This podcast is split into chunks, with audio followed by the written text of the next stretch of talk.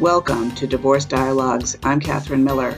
Divorce Dialogues brings expert guests to the airways to talk through your divorce questions and fill in the gray areas about separating. From thinking about divorce, to how to behave during divorce, to what to do after, this is Divorce Dialogues.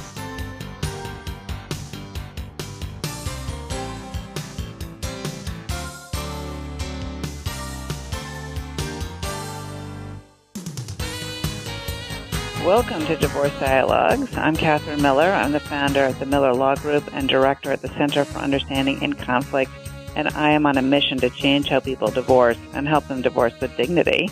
And my guest today is Jonathan Satovsky. He is a CEO and Chief Behavioral Coach at Satovsky Asset Management. He provides leadership, coaching, advanced financial planning, and oversight across client relationships and business operations. Jonathan is a creative at heart, and he's always drumming up new ideas and seeking solutions to give his team and clients the greatest probability of sustainable success. Before founding SAM in 2007, Jonathan served over 13 years at American Express Financial Advisors, where he was recognized by the Chairman Advisory Council as one of the youngest top 10 advisors at the company. Jonathan holds the Certified Financial Planner and Chartered Financial Consultant, Certified Investment Management Analyst, and Certified Private Wealth Advisor designations. Welcome, Jonathan Satovsky. It's a pleasure to have you on the show. Thank you for having me. Well, that's a long bio with lots of financial credentials.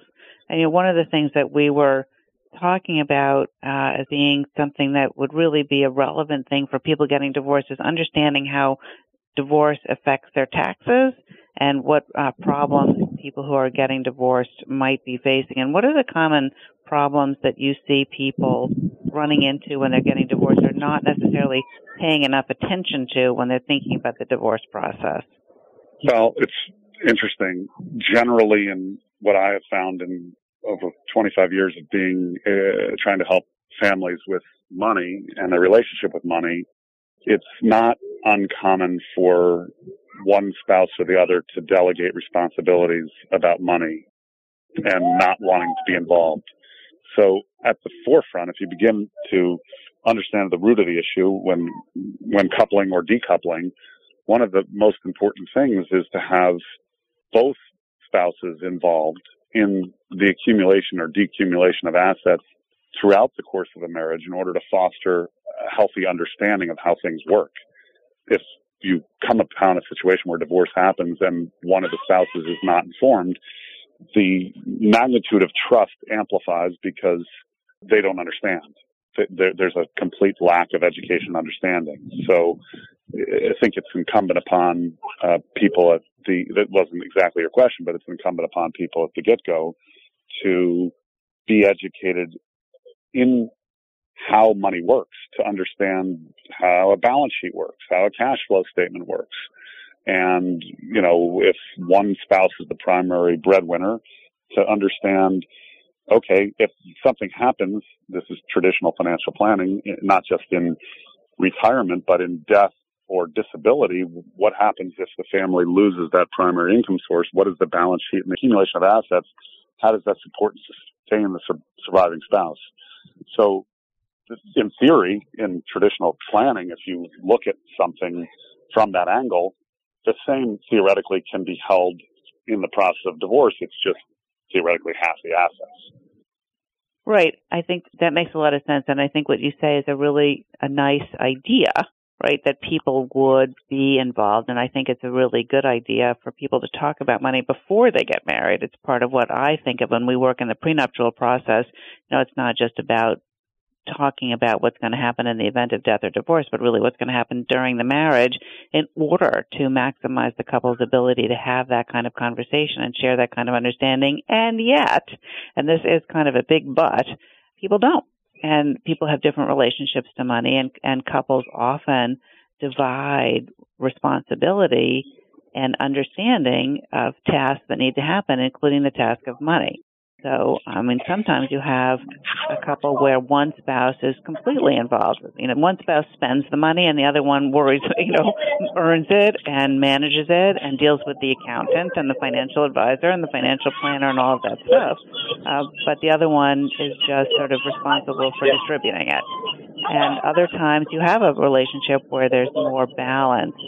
So if people are coming to a divorce and they have one of those financial divisions where one person really doesn't understand what's going on with the money, how do you think that person can bring him or herself up to speed enough to talk about the financial issues in the divorce and have enough understanding so that they can feel reasonably confident that they understand what their financial future holds? As you said, it's unfortunate that this happens, and I have to beg and cajole the spouse to just show up once a year. Just to look at a balance sheet, just to try to understand it. And I heard the other day that 2% of people in the world understand math, and then there's the other 98% that, it's like Greek and people don't want to think about it at all. So how do they get to understand it? Well, it's sort of a phobia when someone has a fear or intimidated by numbers of just throwing their hands up in the air and saying, I just don't understand. So to combat that, the hope is that they can retain a financial planner, or there is a designation. Another one of the designations for continued education is a certified, financial divorce analyst, a CDFA, a certified divorce financial analyst, where they learn about educating the spouses about what pre and post marital assets look like in trying to find a common ground and a mediation so that they can do some financial planning. If there was a compassionate divorce where that each party wanted to be civil and you wanted to communicate, you would say, okay, how do we split the assets to give each person, some security and quality of life and some confidence to even so much as create a simple budget to say, okay, here's the assets that you're going to get and here's the income you're going to get. And, you're going to have to live on this, here, you're going to have X amount of months. And, I want to buy a house. Okay, well, let's talk about what you can afford in a house, or rent, post-divorce. And it's much easier sitting down and looking at it unemotionally. As is often said, most people are Einstein for others and Mr. Magoo for themselves. So to get some objectivity and take the emotion out of it really helps quite a bit. Well, it almost seems ludicrous to say, take the emotions out of the money, because there's so much emotion around money issues in our culture. I mean, money is so much more than a way to pay the bills, right?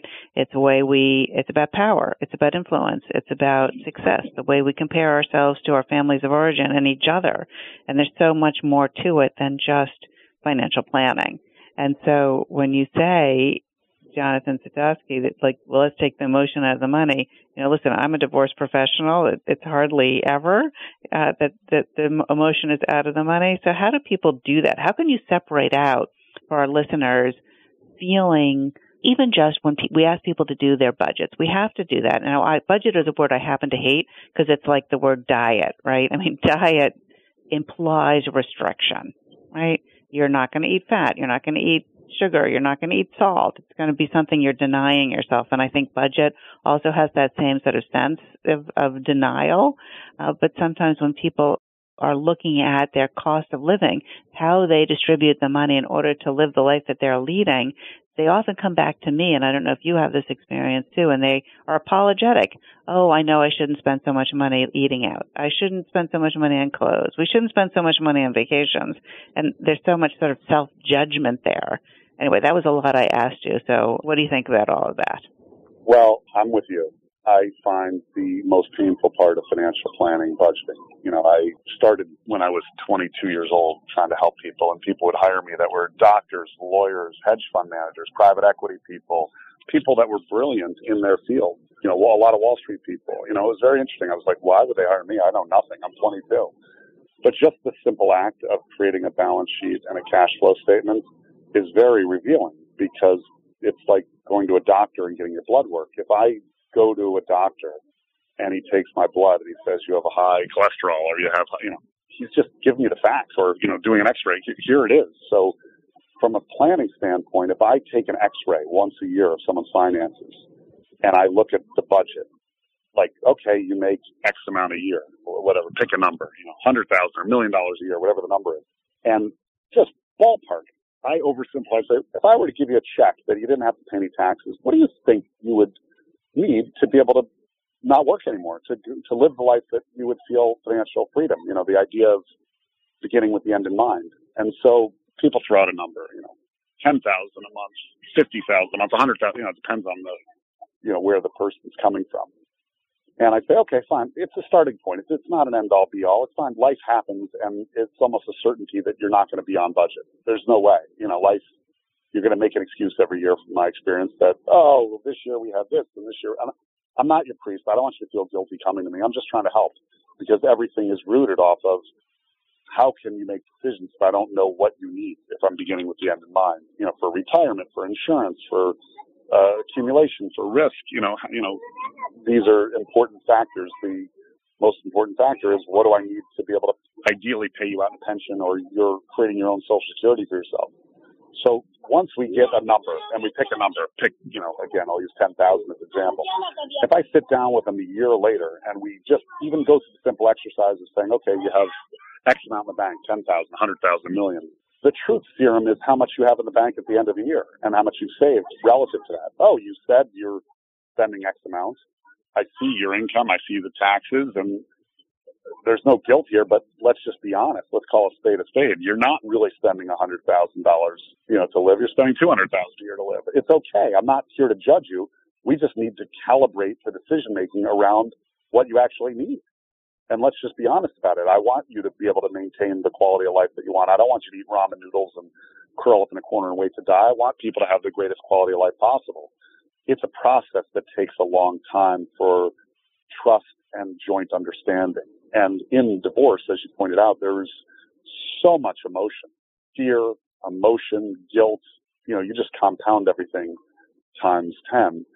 And it becomes so much harder to calm the emotions and get down to rational thinking of this is what it is.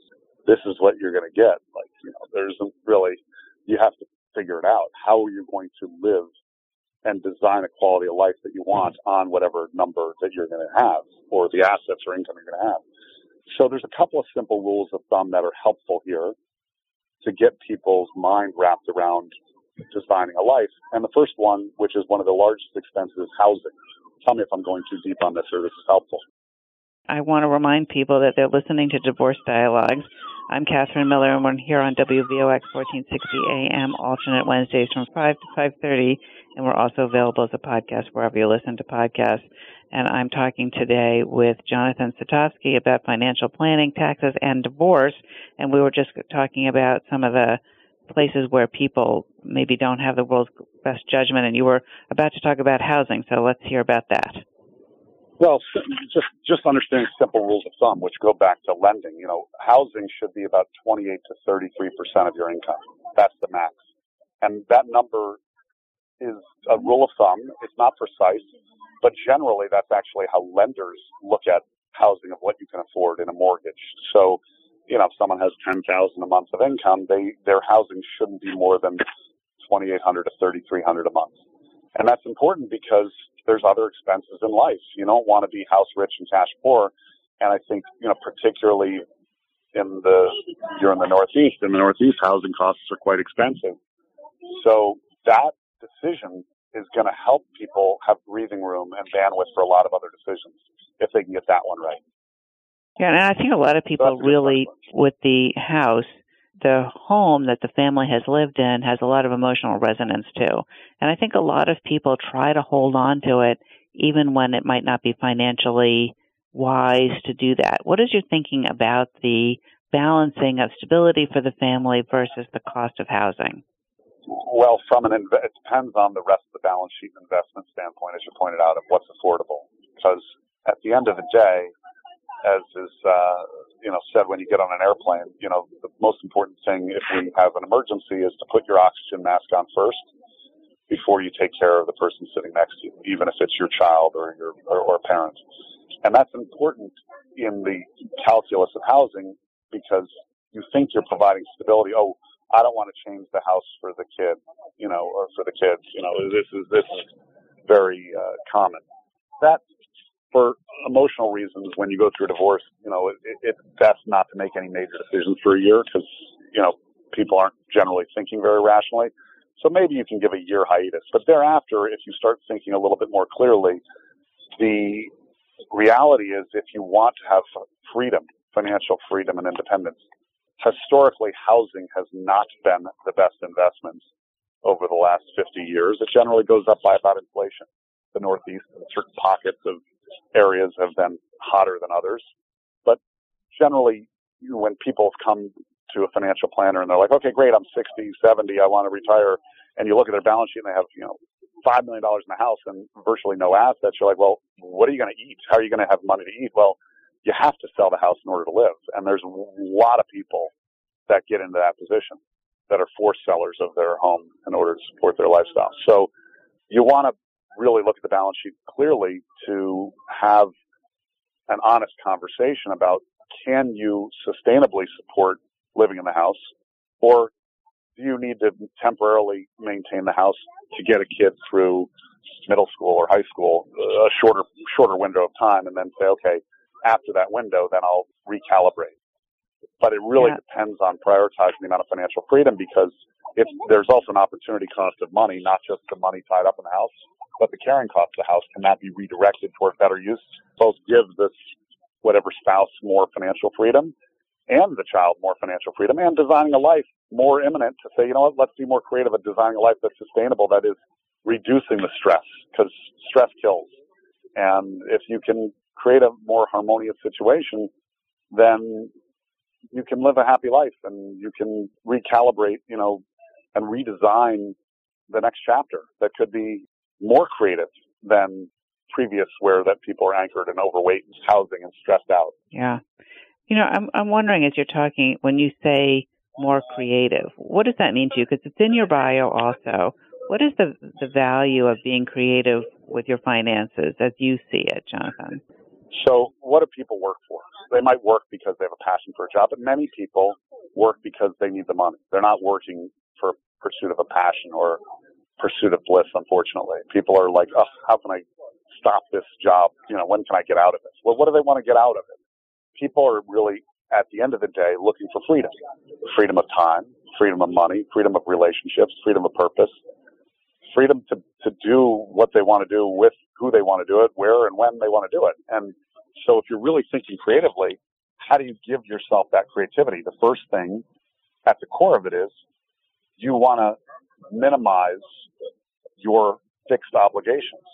If I don't have a massive overhead, you give yourself a lot more freedom if you don't need to cover such a heavy lifestyle and heavy bills. So people go on vacation right now, right? I'm on vacation at the moment and I'm traveling, and I could rent a hotel for $1,000 a night or $100 a night, depending on the style to which I'd like to live.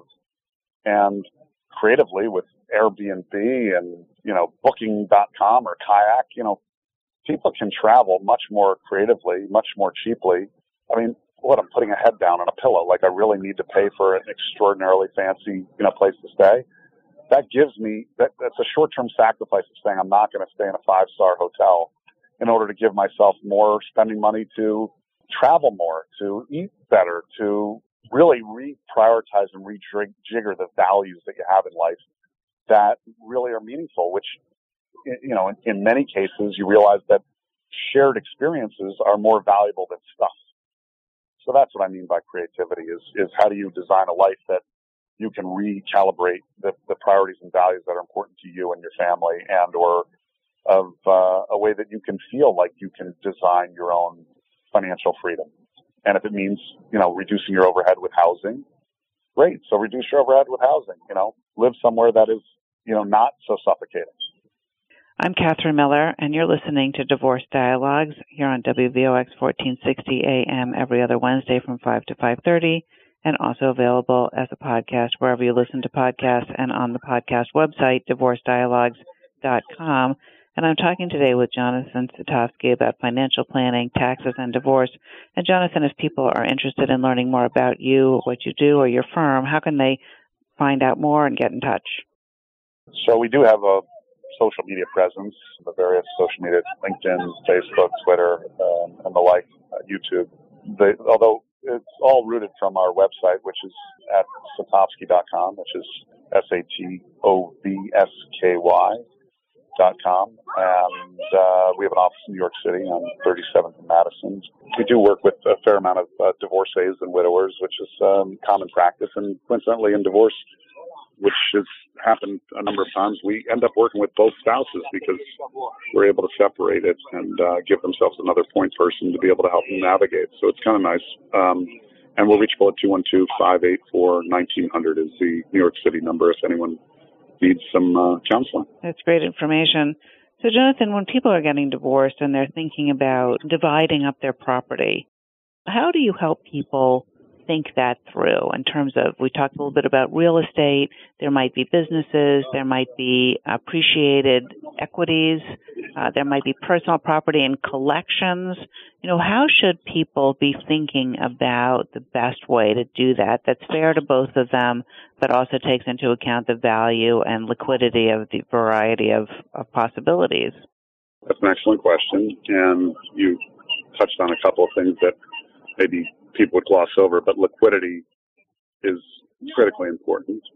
Depending on which spouse has the earnings capacity going forward, the spouse without earning capacity would need more access to liquid funds to be able to support and sustain a lifestyle because the other has money coming in. If you just receive illiquid assets and you have no income, then you become a forced seller, and being a forced seller in any situation is not optimal because it puts you in a position where you have to be a price taker versus be patient to wait for the optimal time to provide liquidity on an asset to be able to convert to income or money to be able to support one's lifestyle. So that's a preeminent thought that people should be mindful of. Okay, so liquidity and not putting yourself in a position where you have to sell something because you need the money at an optimal time. So that's one thing to think about. And what about just circling back to the taxes? You know, when in the old days when alimony or maintenance, as we call it in New York, was deductible, meaning the spousal support was deductible, although child support wasn't, we had a real opportunity to leverage a difference between tax brackets and maybe create a little bit more cash. But that opportunity has gone away, at least for the time being. What are some other tax concerns that people should think about? Sometimes I hear them worrying about maybe losing the second exemption on the sale of a primary residence, a capital gains exemption, or, you know, other things like that. Or are there some things that you think people should know or watch out for as they think about divorce that they might not otherwise think about? Well, that's a very good point. The exemption on a house, you know, also, you know, you might receive the house as an asset. The question becomes, what is the cost basis to which you inherited? Because if you do end up having to sell the home, there could be tax consequences above and beyond that exemption. The receipt of assets, you know, knowing that the tax cost of assets, retirement or non-retirement assets, that all comes into consideration in looking at what the translation of that turns into in terms of being able to live. You know, even retirement assets generally aren't drawn till 59.5 to 70.5, 72 now. So that's a consideration for a younger couple getting divorced. If the majority of the assets are tied up in retirement plans, that, you know, they may need more liquid assets and non-qualified assets to be able to cover that gap of time and forego the retirement assets to the working spouse, for example. So there's, you know, ways to juggle it. If there was a conciliatory and a collaborative divorce or a mediation where that, you know, that's what a ideal outcome would be. So just in our last minute, Jonathan, what do you think is your best advice for somebody who's just thinking about divorce now or just in the beginning? What should they do?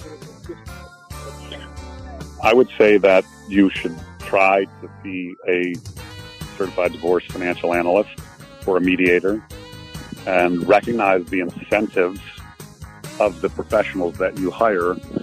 And the, you know, when you're dealing with the legal system, it's extraordinarily expensive and contentious, and it leads to a lot of distrust and a lot of money going down a lot of money and emotions being wasted. So if you can find an objective middle party, there is a collaborative process where you can get the attorneys, the forensic accountant, a therapist, and a certified, divorce financial analyst in a room and, save everyone a lot of time, energy, money, and emotions to try to find a middle ground that's fair and reasonable for everybody, All right. We're going to have to leave it there. Jonathan Satovsky, thank you so much for being our guest. Thank you for having me.